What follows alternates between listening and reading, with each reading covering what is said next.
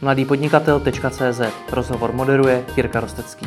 Partnerem podcastu mladýpodnikatel.cz je portál konfi.cz, na kterém najdete nejširší nabídku školicích a konferenčních prostor pro nájmu v České republice. Pokud tedy hledáte prostory třeba na školení či konferenci, vyzkoušejte www.konfi.cz. Filmař Jakub Zahradníček, dobrý den. Dobrý den. Kdybych měl na začátek schrnout váš příběh, tak by zněl asi takto. Několik let jste pracoval jako zuřivý reportér na nejposlouchanějším českém rádiu, rádiu Impuls. Poté vaše přítelkyně dostala nabídku pracovat v Keni, takže jste se tam odstěhoval i s ní. Začal jste se živit jako novinář, fotograf, kameraman na volné noze. V roce 2011, přibližně po třech letech, jste založil firmu a začal jste v Keni pracovat pro klienty, jako je Uber, Heineken nebo Pernod Ricard a spousta dalších. A po pěti letech jste se odstěhoval zpět k nám do Česka, kde ve svém biznesu pokračujete. Přesně Řekněte mi, co bylo těžší, ten, když odjet do Keni a začít podnikat tam, anebo se vrátit do Česka a začínat zase tady? Uh, upřímně, my když, jsme, když přišel ten impuls se odstěhovat do Keni, když vlastně moje přítelkyně dostala nabídku pracovat pro místní pobočku Deloitte, tak já jsem v té době měl asi uh, sedm let působení v rádiu Impuls, z toho pět let jako zuřivý reportér. A víceméně už jsem se cítil třeba trochu jako tematicky vyčerpaný, nebo zkrátka, že už by to chtělo právě nějaký nový nakopnutí, takže tenhle ten impuls k tomu vlastně tady všeho nechat a odstěhovat se do Afriky si myslím, že přišel jako v geniální dobu. A já jsem upřímně vůbec netušil, co tam budu dělat. Jo, vlastně eh, tím, jak přítelkyně pracovala pro Deloitte, tak uh, v té první fázi se o nás Deloitte postaral, to znamená, měli jsme zaplacený bydlení, měli jsme zaplacený letenky dvakrát ročně domů, a tak dále, takže já jsem vlastně nebyl pod, jako pod nějakým úplným tlakem okamžitě hned začít vymýšlet, jako co budu dělat, jak budu, zkrátka budu generovat nějaký cash. A uh, měl jsem nějaký prostor si to tak jako trochu všechno ošahat, rozmyslet a uh, vlastně tím, co jsem začal, tak jsem zkrátka začal působit jako, jako novinář, fotograf a posléze kameraman na volné noze, hmm. tak k té kameře jsem vždycky tíhl. Já jsem vystudoval žurnalistiku právě s televizní specializací. Potom jsem teda přišel k tomu rádiu, což jsem taky vlastně nikdy nečekal, že se stane a nakonec jsem u toho jako vydržel docela dlouho. Takže jsem začal takhle spolupracovat s různými českými časopisy, magazíny, vlastně i nějaké další rádiové pořady jsem, jsem dělal, opět eh, něco málo pro Impuls, něco málo pro síť Hitrádí eh, a tak dál. No a koupil jsem si tu první kameru a začal jsem tak nějak jako uh, koketovat s uh, tvorbou dokumentů. Ty dokumenty mhm. mě, mě vždycky lákaly, vlastně mě hrozně jako baví být v tom terénu a být přitom a potkávat se s těma novými lidma a poznávat je. Takže jsem, to tehdy byla prostě kamera, jako vy, vypadalo to, že to je na rameno taková prostě plastová věc, jo, tehdy za 30 tisíc korun, točilo to ještě na mini DV kazety, to je jako vtipný, že vlastně 12 let zpátky se používaly ještě úplně jiný formáty, než se používají dneska.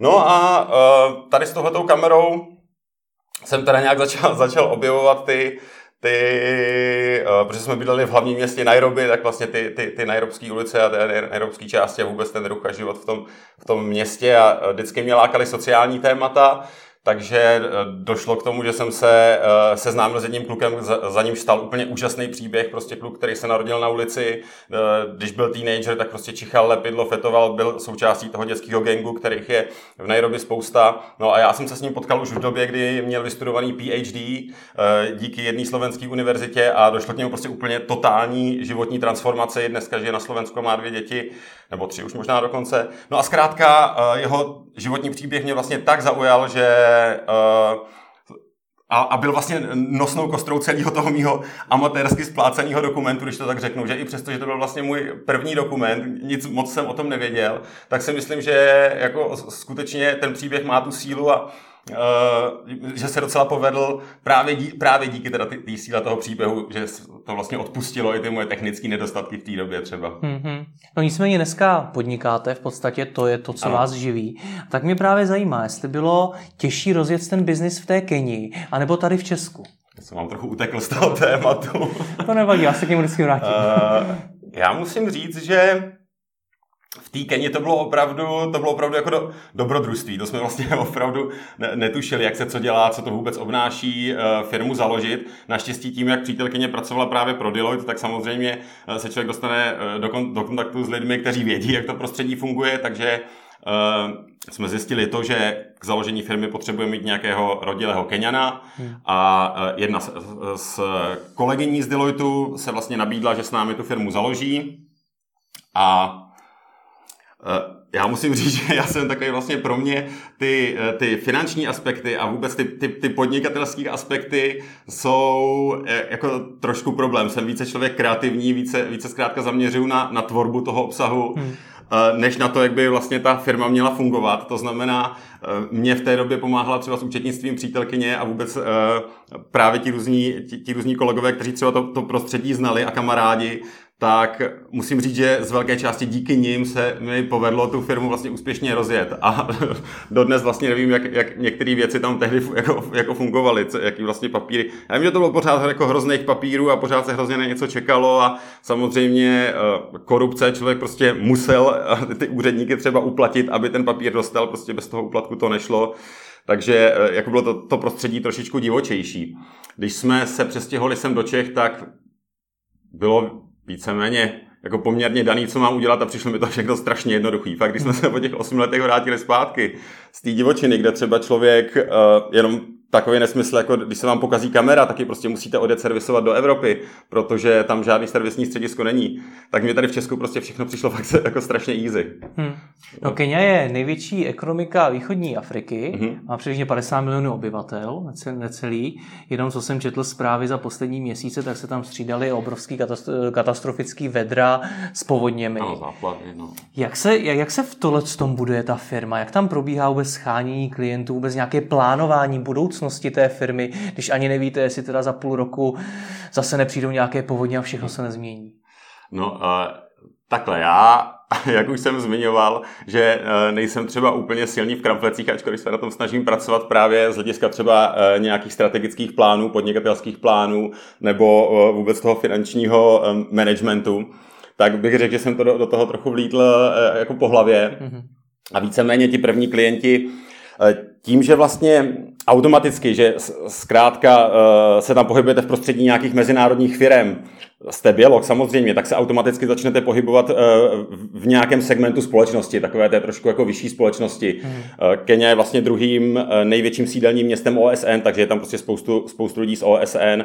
Právě, jak jste říkali, to nejsilnější ekonomika východní Afriky, takže tam častokrát sídlí firmy, sídlí kanceláře firm pro celou východní Afriku. Takže vlastně byla to obrovská spousta příležitostí tam ty lidi potkávat. A já jsem tedy začal tak nějak vlastně nabízet ty své videoslužby známým nebo kamarádům, kteří třeba měli malé nebo větší firmy a tak vlastně postupně jsem si budoval to portfolio, že jsem třeba i zadarmo, že, nebo za nějaký prostě drobný peníz něco vyrobil a tak se to postupně budovalo. A ten uh, velký boom přišel na začátku roku 2012, kdy Heineken otevřel právě uh, v Nairobi kanceláře pro celou východní Afriku. A úplně shodou náhod uh, kamarád, pro kterého jsem právě takhle zadarmo nebo za, za velice jako nízkou cenu už pár videí vyprodukoval, tak mě Heinekenu doporučil a prostě ti opravdu jako rychle potřebovali někoho, zháněli někoho, kdo bude ty jejich vlastně velké marketingové aktivity v eh, celé východní Africe pokrývat, tak slovo dalo slovo a opravdu najednou takhle jako z ničeho nic jsem měl obrovského klienta a jako koukal jsem na to trochu jak z jara hmm. a prostě to, to, to takhle jako Eh, dopadlo a, a strašně moc jsem se od toho Heinekenu naučil. To byla jako neskutečná škola života, protože já jsem vlastně všechno se tak nějak učil, učil na koleně za pochodu. Myslím si, že i právě ta Afrika tomu uh, trochu tak dovolila. Myslím si, že kdybych takhle střídal třeba tady v té době, kdy těch profesionálů, profesionálů a vlastně etablovaných profesionálů a produkčních firm máte spoustu, tak by to možná tak jako jednoduchý nebylo. Myslím si, že to byla dobrá konstelace zkrátka, že jsem se to všechno mohl naučit takhle v té Africe. Hmm. Dneska v Česku firmy, jako je ta vaše, řeší nějaký vlastní marketing, snaží se budovat své brandy. Řešil jste něco takového i v Keni, nebo tam opravdu stačilo mít ty kontakty? No, je to jako skutečně tak, jak jsem se naučil, že tam bylo prostě všechno o těch kontaktech, takzvaný to word of mouth, hmm. že prostě tenhle vám doporučí tohle a díky tomu vy ten kšef dostanete, tak to si myslím, že tam bylo hodně zásadní. Já, když jsem tu firmu rozjel, tak samozřejmě první věc byla jako krásný vizitky, kde jsem vyrobil nějaký jako hromadu letáčků a teď jsem vlastně ani nevěděl, komu je mám dávat. Takže, takže jsem, jsem se s tím vlastně trochu jako nevěděl jsem vlastně, jak, jak se mám nabízet. Pak jsem si hmm. řekl teda, čím víc vyrobím třeba těch videí zadarmo, abych si zkrátka to portfolio rozšířil aby lidi viděli, co za mnou stojí, co jsem schopný vyrobit. Takže eh, to bude ta nejsnazší cesta.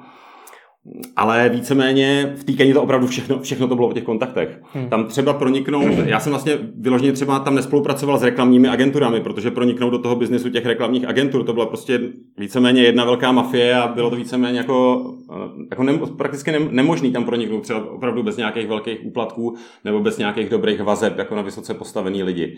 Takže to bylo právě úplně super s tím Heinekenem, že to, to, bylo vlastně, to byly vlastně všechno holanděni, a, tam, tam se opravdu jako na takovéhle věci nahrálo. Tam zkrátka oni, oni si myslím, že můžu neskromně říct, že byli velice jako spokojení s, s mojí prací a proto pak ta spolupráce jako trvala léta. Vlastně než, myslím si, že to bylo čtyři nebo pět let, než, než zkrátka ten holandský tým eh, vybudoval tu kancelář a předal to celý keňským kolegům, kdy eh, já vlastně potom jsem o tu, o tu spolupráci přišel, Uh, pravděpodobně to samozřejmě jako, nechci jako nějak, nějak spekulovat, že jo, ale asi nějaký bratranec jiný to někde jako dostal zkrátka. uh, tak, tak to prostě je, ale uh, teď jsem to poměl, co jsem chtěl dodat.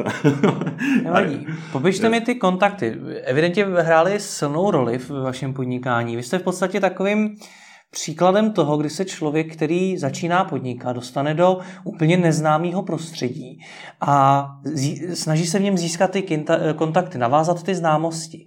To řeší hodně začátečníků při podnikání i v Čechách. Jak se to řešil vy v té Keni? Jak jste získával ty kontakty? Eh, jedna věc je, jak jsem zmiňoval, že vlastně člověk už, už tím uh jako zkrátka, že, že přijede z, z, z Evropy do té Afriky a pohybuje se třeba v tom prostředí těch mezinárodních firm, tak automaticky uh, se pohybuje i, v, i, i, i uh, zkrátka se, se dostanete do, do prostředí, kde se prostě potkáváte s, s, s majiteli velkých firm, s, s manažery, potkáváte se s nima ve stejných restauracích, není to hmm. prostě Jo, my jsme vlastně chodili do stejných restaurací, jako, jako chodil prezident, ministři, CEOs, všech možných jako a tam mezinárodních korporací. A všechno to byl víceméně prostě takový malý svět, kde uh, ty, ty kamarádi znali zase ty další lidi, protože jim třeba poskytovali nějaké služby.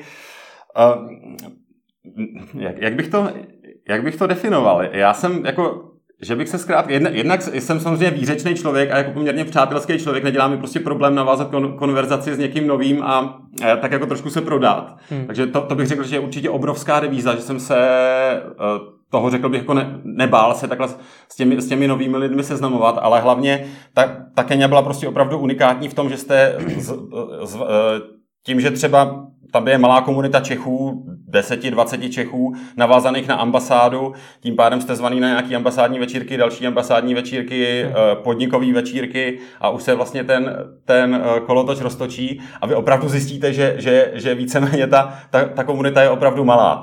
Já teď teda nemluvím o Uh, já teď tady o, o Vloženě třeba uh, keňským trhu samozřejmě máte jako spoustu, spoustu keňských firm vlastněných Keňanama, kde zase pro ty, ty, ty videa třeba pro ně dělali Keňani a to mě jako, to mě jako úplně mělo. Já teď vlastně mluvím o té o tý komunitě skutečně jako těch, těch mezinárodních firm, toho OSN, těch ambasád hmm. a to bych řekl, že jsou skoro takový jako, jako dva světy. Takže já vlastně díky té pozici, jakou jsem tam jako nechtěně vlastně měl, tak jsem mohl rovnou zaplout krásně takhle do, hmm. do té sféry, kterou jsem vlastně potřeboval. A když jste říkal, že se dokážete prodat.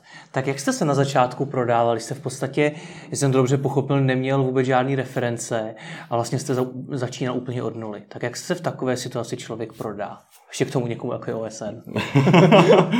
třeba právě pro, pro OSN jsme teda zkoušeli nějaký tendry, tam víceméně pro OSN jsem toho třeba moc nedělal, ale uh, víceméně je, to zajímavé, opravdu mezi, mezi moje klienty patřilo hrozně moc uh, mezinárodních alkoholových značek, protože té době byl jako obrovský boom v Keni, kdy ty, kdy ty značky, jako zjistil si, že teda Keniani rádi pijí, jako všechny národy asi a, a i, i zároveň samozřejmě ta, ta, ekonomika tam roste, takže lidi mají peníze na to utrácet a všechny ty alkoholové značky tam takhle jako vrhly a všude jste jenom viděl billboardy na, na tohleto a na, a, a na tamto. Takže mm, já tím, jak jsem začal pracovat pro, pro ten Heineken, tak víceméně potom ty další alkoholové značky nějak viděli ty, ty výsledky, co děláme. My jsme třeba pokrývali jako mnoha tisícový párty, který tam dělali. Dělali jsme Uh, oni přivezli uh, UEFA Trophy do, uh, do celé východní Afriky, takže jsme dělali takovou úplně megalomanskou jako trophy tour, kdy se jelo po celé východní Africe a vlastně tady tohle to se pro Heineken natáčelo.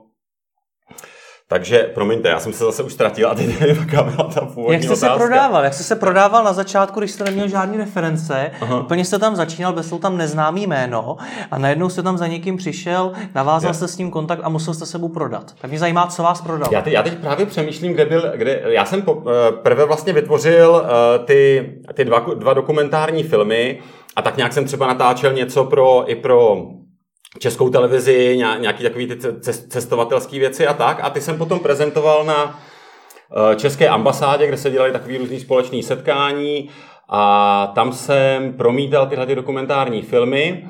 A tuším si, že právě tam mě potom oslovili eh, majitelé vlastně jednoho z prvních takových uh, business katalogů, nebo vůbec i kulturních katalogů, který v Keni byly, Kenya Bus. A pro ně jsem právě natočil první promo video, si myslím, že to byla úplně moje první taková v uvozovkách jako reklama, co jsem natočil. A od, od toho se to potom nějak odpíchlo. Já se upřímně snaž, snaž, snažím dopatrat.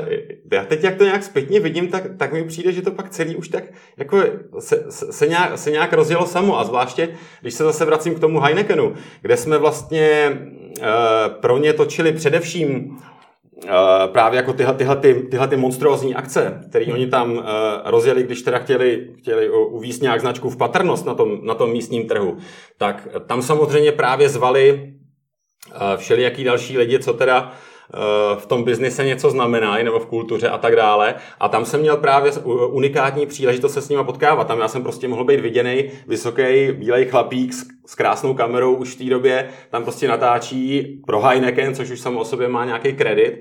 Takže si, takže si myslím, že, že tam se to potom všechno jako vlastně odstartovalo. Tímhle tím prvním klientem, kdy já jsem ještě navíc díky tomu měl fakt obrovskou možnost být vidět na těch akcích a ještě jsem jako vysoký, že tohle poměrně nepřehlednutelný, tak si vlastně myslím, že to bylo jako dost zásadní pro to odstartování toho mého biznesu. Hmm.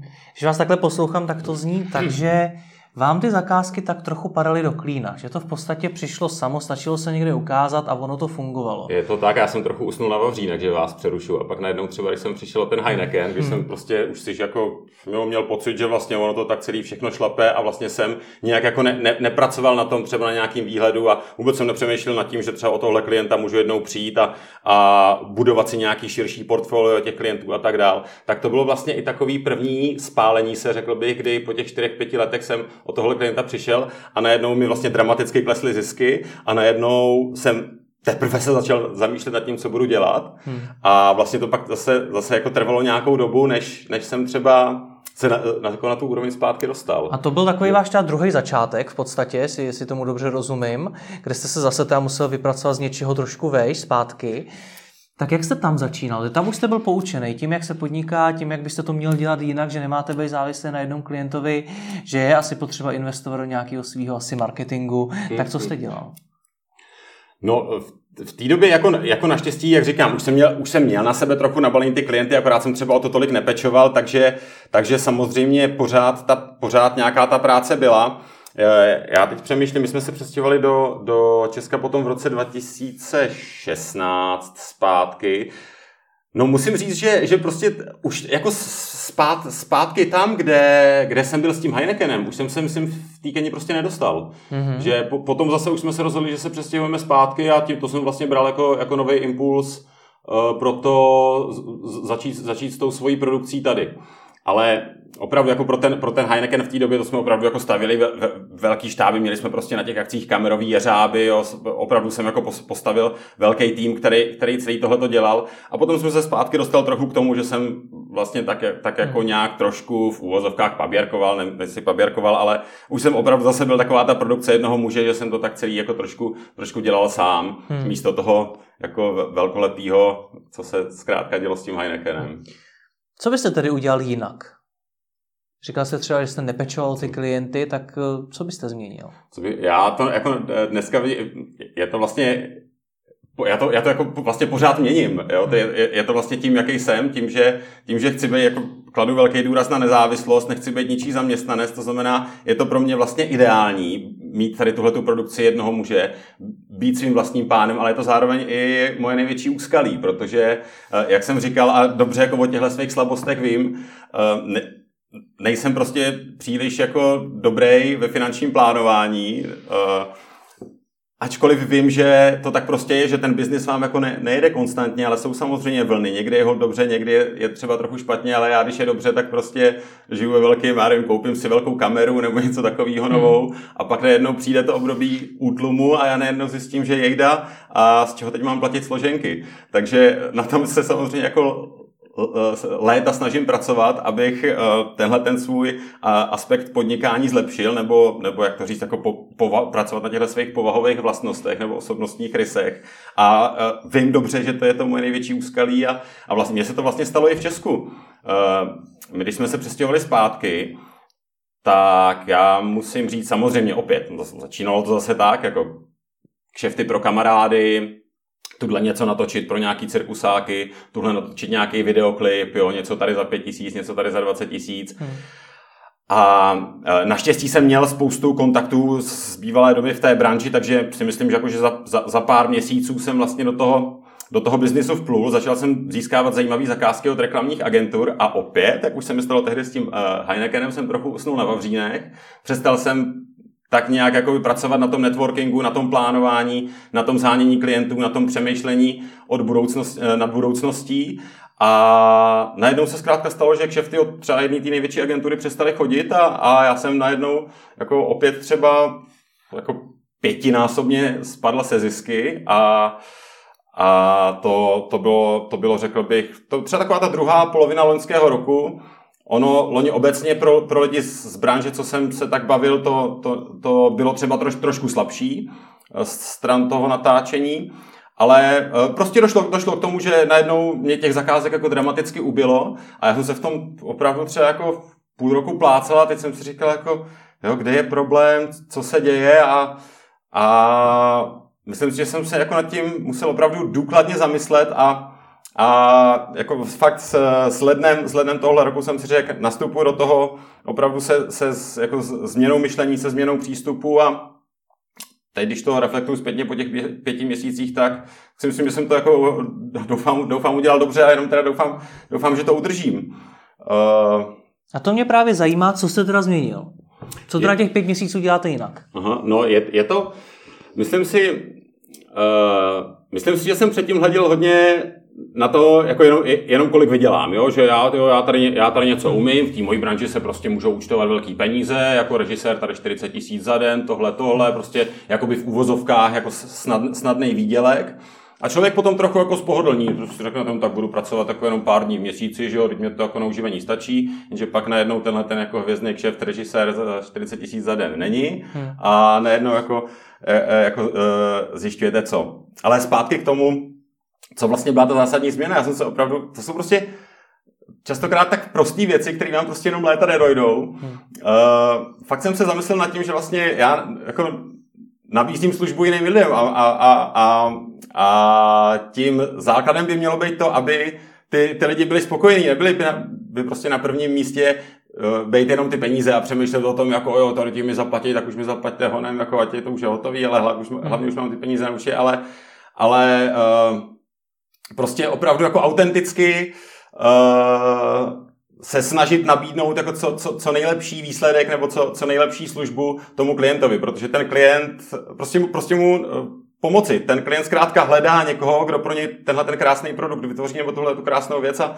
když to uděláte, tak ten klient má obrovskou radost a potom s vámi zůstane, ale když uh, jste k tomu klientovi jenom přisátí a jenom prostě doufáte, že, že jako vám bude platit velký peníze a vy mu teda budete jako odevzdávat nějakou práci, tak si myslím, že to eh, potom úplně nefunguje. Hmm. Co se změnil dál? Stačilo tohle nebo ještě to, něco? Uh, Za těch pět měsíců? Ne, je to, je to rozhodně i jako mnohem víc systematičnosti. Já jsem jako uh, velice jako chaotický a nesi, ne, ne, nesystematický člověk a úplně opět jako triviální věc, kdy si člověk snad jako mohl uh, ťukat na čelo, že mi to jako nedošlo v 15, ale taková věc jako třeba si každý den napsat na papír nějaký to-do list, nějaký poznámky, uh, co budu zítra dělat, nebo si napsat týdenní takovýhle plán, nebo měsíční takovýhle plán, hmm. nebo tříměsíční. To jsou prostě věci, které mě absolutně míjely. Jo, takže jsem jako všechno tak nějak držel v hlavě, všechno samozřejmě jako byl trochu chaos, když potom uh, vám ten objem projektů trochu naroste, tak pak jako jste z toho zbytečně ve stresu, úplně zbytečně, zbytečně nervózní, zbytečně třeba někde uděláte chybu, jenom prostě kvůli tak, takový blbosti, když to tak řeknu, jako si zkrátka to z té hlavy hodit na ten papír a tu hlavu si vyčistit a vědět, že máte nějaký seznam toho, co zkrátka máte dělat, abyste postupoval tím směrem, kterým chcete postupovat. Hmm. Ještě něco vás napadne, co jste musel změnit a co bylo významný? Co hrálo významnou roli?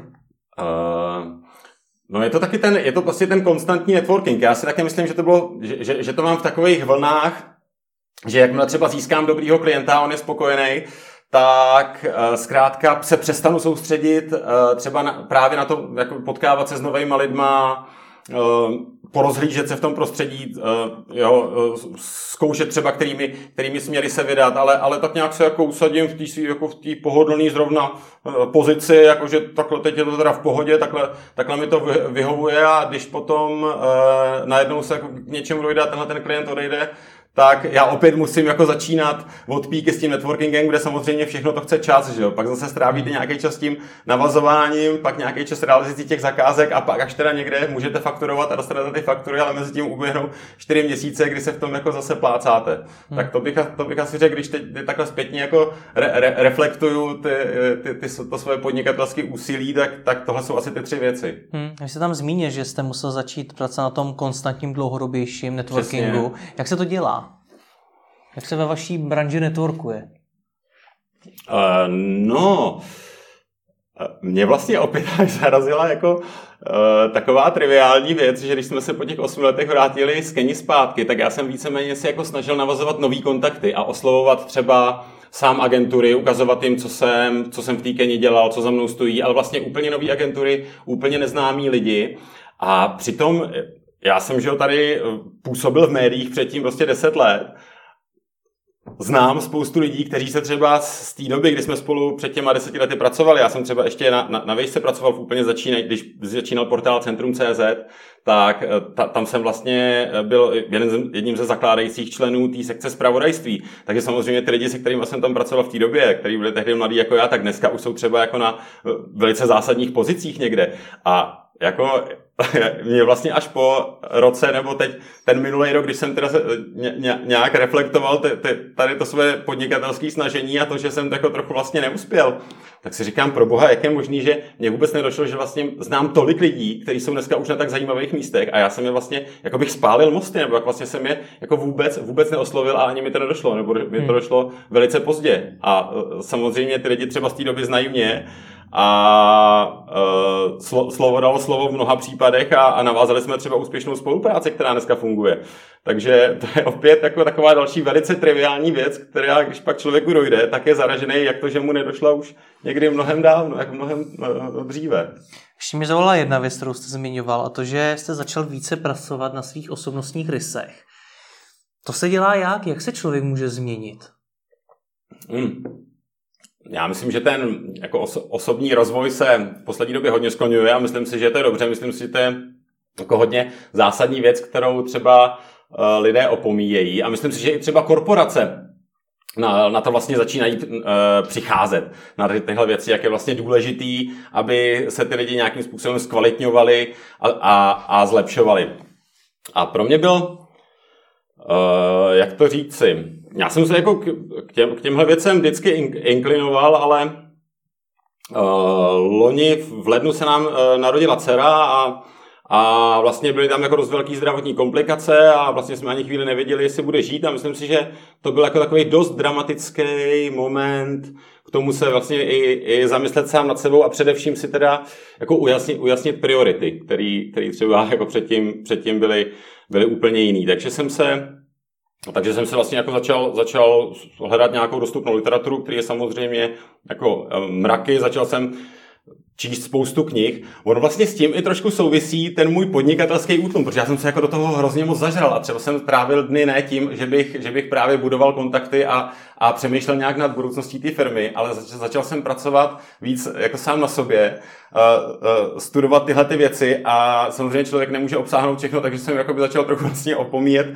opomíjet ten biznis a Možná je to vlastně dobře, možná jsem jako vlastně v těch, v těch pár měsících sám sebe trošku posunul dopředu, pak jsem zpětně mohl reflektovat, uh, jaký chyby jsem třeba v tom biznisu dělal a celý se to zase tak nějak jako dalo dohromady a mohl jsem to jakoby nakopnout teda na, na, na, tu, na tu úspěšnější dráhu, kterou si myslím, že teď teda toho, toho půl roku držím. A uh, když bych měl třeba zmínit, myslím si, že tady v Česku jako spousta zaj, zajímavých osobností, které se tomuhle oso, uh, osobnímu rozvoji e, věnují. Mě konkrétně oslovila věc, která se jmenuje Cesta pravého muže. Je to, nebo to, ono už to v současné době nefunguje. Loni já jsem právě stihl poslední turnus. Je to takový sedmitýdenní program, kde, kde vlastně sedm, sedm osobností, sedm chlapů vás provází sedmi jako různými aspekty vašeho života, od prostě toho, eh, jaký dítě ve vás je, jaký vztah matka s otcem, sexualita, peníze, úspěch v podnikání a tak dále. Jsou tam lidé jako třeba David Kirsch, ten si myslím, že je hmm. poměrně známý, mě teda jako hodně oslovil Zdeněk Weber, dal, další vlastně tady eh, z lidí, kteří se tomu osobnímu rozvoji věnují, eh, jeden z bývalých manažerů Microsoftu. Není to Jan Milfight, je to Vladimír Sid Smutný. Ano, další velice jako zajímavý člověk se to jsou právě lidi, kteří taky třeba že prošli, prošli vyhořením nebo je úplně nenaplňovalo to podnikání, které dělali a sami vlastně prošli tohletou transformací, dneska už jsou zralejší, zkušenější a vlastně tyhle ty věci předávají, takže já tam vlastně jako na nich vidím, že oni si tím taky museli projít. Oni ne taky vždycky byli úspěšní a myslím si, že to je jako dost, dost, dost uh, jako obecná věc, že jo, ty, ty, ty úspěšní lidi prostě nebyli vždycky úspěšní. Ty si taky museli jako na sobě třeba tvrdě zamakat nebo, hmm. nebo si, si něco třeba úplně triviálního uvědomit, aby došlo k nějakému cvaknutí a, a zkrátka, aby to do sebe prostě zapadlo a, hmm. a ty lidi se vydali na tu dráhu, kterou se chtějí vydat. A, a co to triviální uvědomění bylo u vás? Že jste říkal předtím, že už jste nastartoval tu úspěšnější cestu, tak přišlo už teda nějaké to cvaknutí u vás? No, je to opravdu takový to jako fakt pro toho klienta to opravdu dělat jako naplno, autenticky hmm. a fakt s láskou. Já když se na to zpětně podívám, tak já jsem někdy byl jako spruzený, že zase musím mít na natáčení, no sice za to mám velký prachy, ale už pak jsem na natáčení a už se jako koukám, že to teda bude hotový a půjdu domů. Jo, to, to si myslím, že už dneska nedělám. Dneska prostě, když jsem na tom place, nebo když zkrátka pracuji na nějakém tom projektu, tak se fakt jako snažím, aby ten projekt dopadl co nejlíp. A když prostě na tom place máme být o tři, o tři hodiny díl nebo něco, tak, tak eh, to zkrátka udělám a už nad tím nepřemýšlím. Už nepřemýšlím, že už chci být doma, otevřít si na balkóně pivo a mít jako pohodu. Ale, ale prostě, prostě vím, že t, eh, ten klient tam mě třeba spolíhá a já opravdu jako chci mu nabídnout to nejlepší. Hmm. Já bych tady chtěl zmínit uh, jednu fakt skvělou knížku, kterou právě napsal eh, Zdeněk Weber s Janem Rudzinským. Je to taková žlutá knížečka na eh, na obálce má eh, stopu astronauta na měsíci a jmenuje se První krok a je to, je to právě o tom, jak by se měl člověk nad sebou a nad tím svým podnikáním zamyslet, aby opravdu to podnikání dělal autenticky, aby opravdu náplní jeho podnikání bylo to, že jako nabízí své služby, pomáhá těm, těm druhým lidem, těm klientům nebo komukoliv. Hmm, rozumím. A z hlediska toho řekněme, finančního řízení vašeho podnikání, protože jste vlastně dvakrát schořel i na tom, že vás opustil velký klient a vaše podnikání šlo poměrně rychle dolů. Mm-hmm. A taky jste zmiňoval to, že když se vám dařilo, tak jste měl chuť v úzovkách rozhazovat peníze. Yes. Tak jak se změnilo to vaše, ten váš přístup k financím? No, musím říct, že to se jako pořád ne, nemůžu říct, že by to bylo, že by to bylo ideální, Aha. že bych jako do, do, do, dospěl tam, kde chci být a že bych prostě byl opravdu jako skvělý finanční plánovač, ale už se, i možná tím, že už jako máme rodinu, máme dvě děti, tak samozřejmě už člověk, člověk už si nemůže dovolit, jako najednou se rozhodnu, že zítra pojedu na Kilimanjaro a utratím tam všechny peníze například, nebo si právě koupím novou krásnou kameru. Takže je to asi i to takový ten pocit, že zkrátka už člověk není jenom sám, sám za sebe, ale že, že už jako má ty, ty další třeba ty děti, o kterých se stará. Tak to je, to je uh, určitě jedna věc.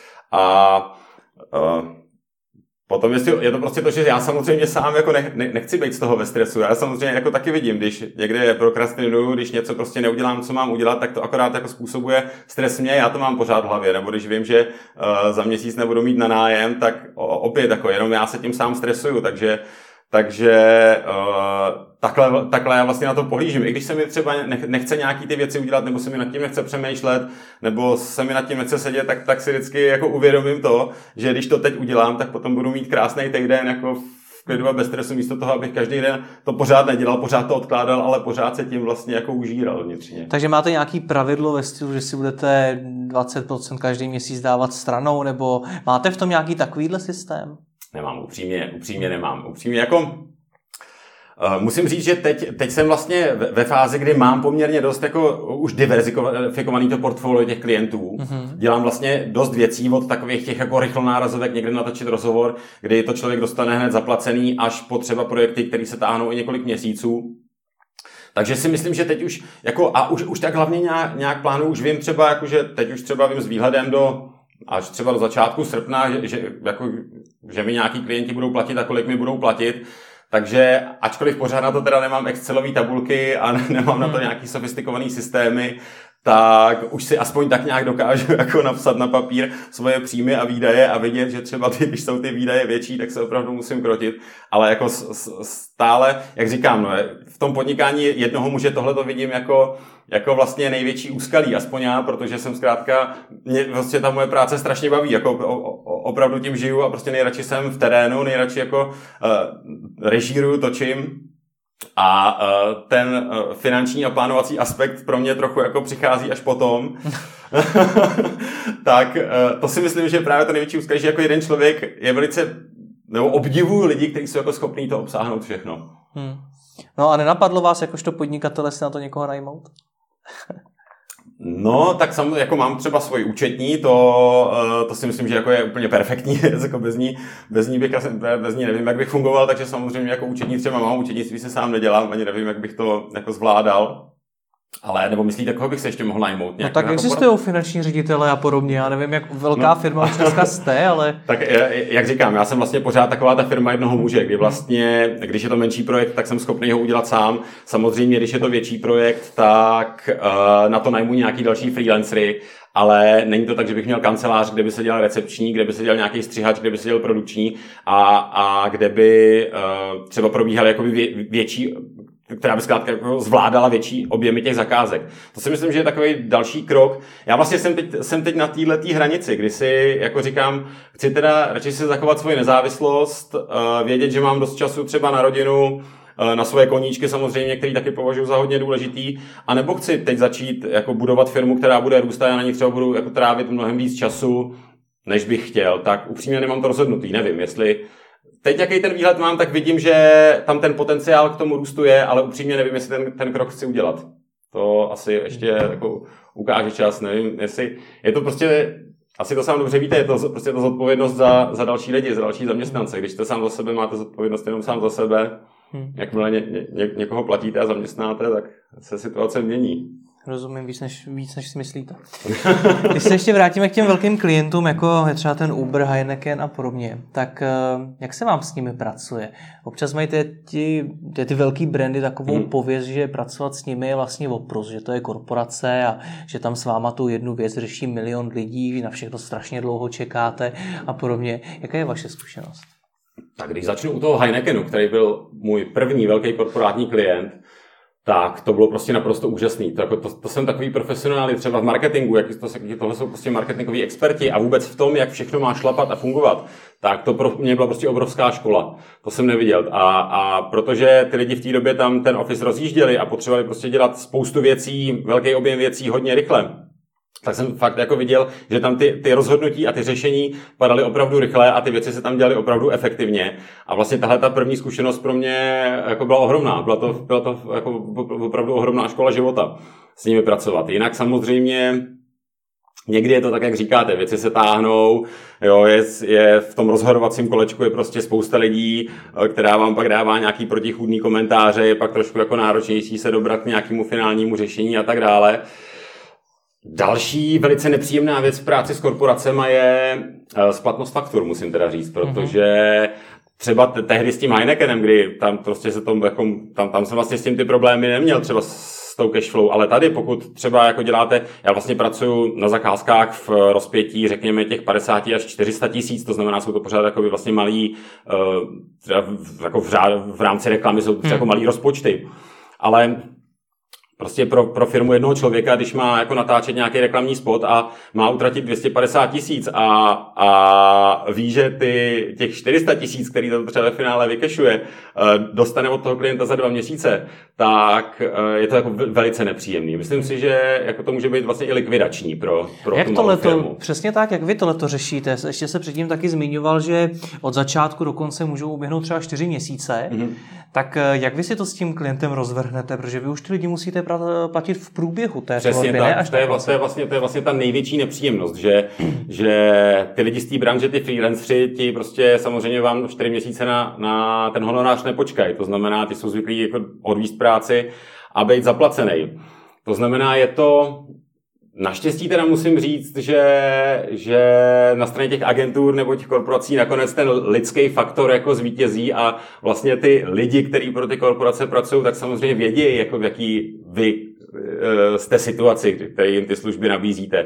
Takže dost často se dá prostě rozumně domluvit e, a nějakou tu zálohu vám třeba vyplatí, nebo se to prostě nějak jako e, nějak se to vymyslí, ale, ale prostě ten standardní přístup, kdy poprvé k vám prostě přijdu a řeknou, jo, tak vy, vy nám teď tohle všechno uděláte a my vám zaplatíme za 60 dní, je, je prostě dost stresující jako pro, pro hmm. člověka, který takhle pro ty korporace pracuje. Ale, ale musím říct, že jako v takových třeba 60-70% případů vlastně nakonec to řešení najdeme, protože teda i nakonec na té straně té korporace vlastně to porozumění uh, pro to, jako jak velký jste subjekt vy a jak velký subjekt ta korporace jako nakonec, nakonec je. A nebo třeba než promiňte, jsem vám tady prskl trochu.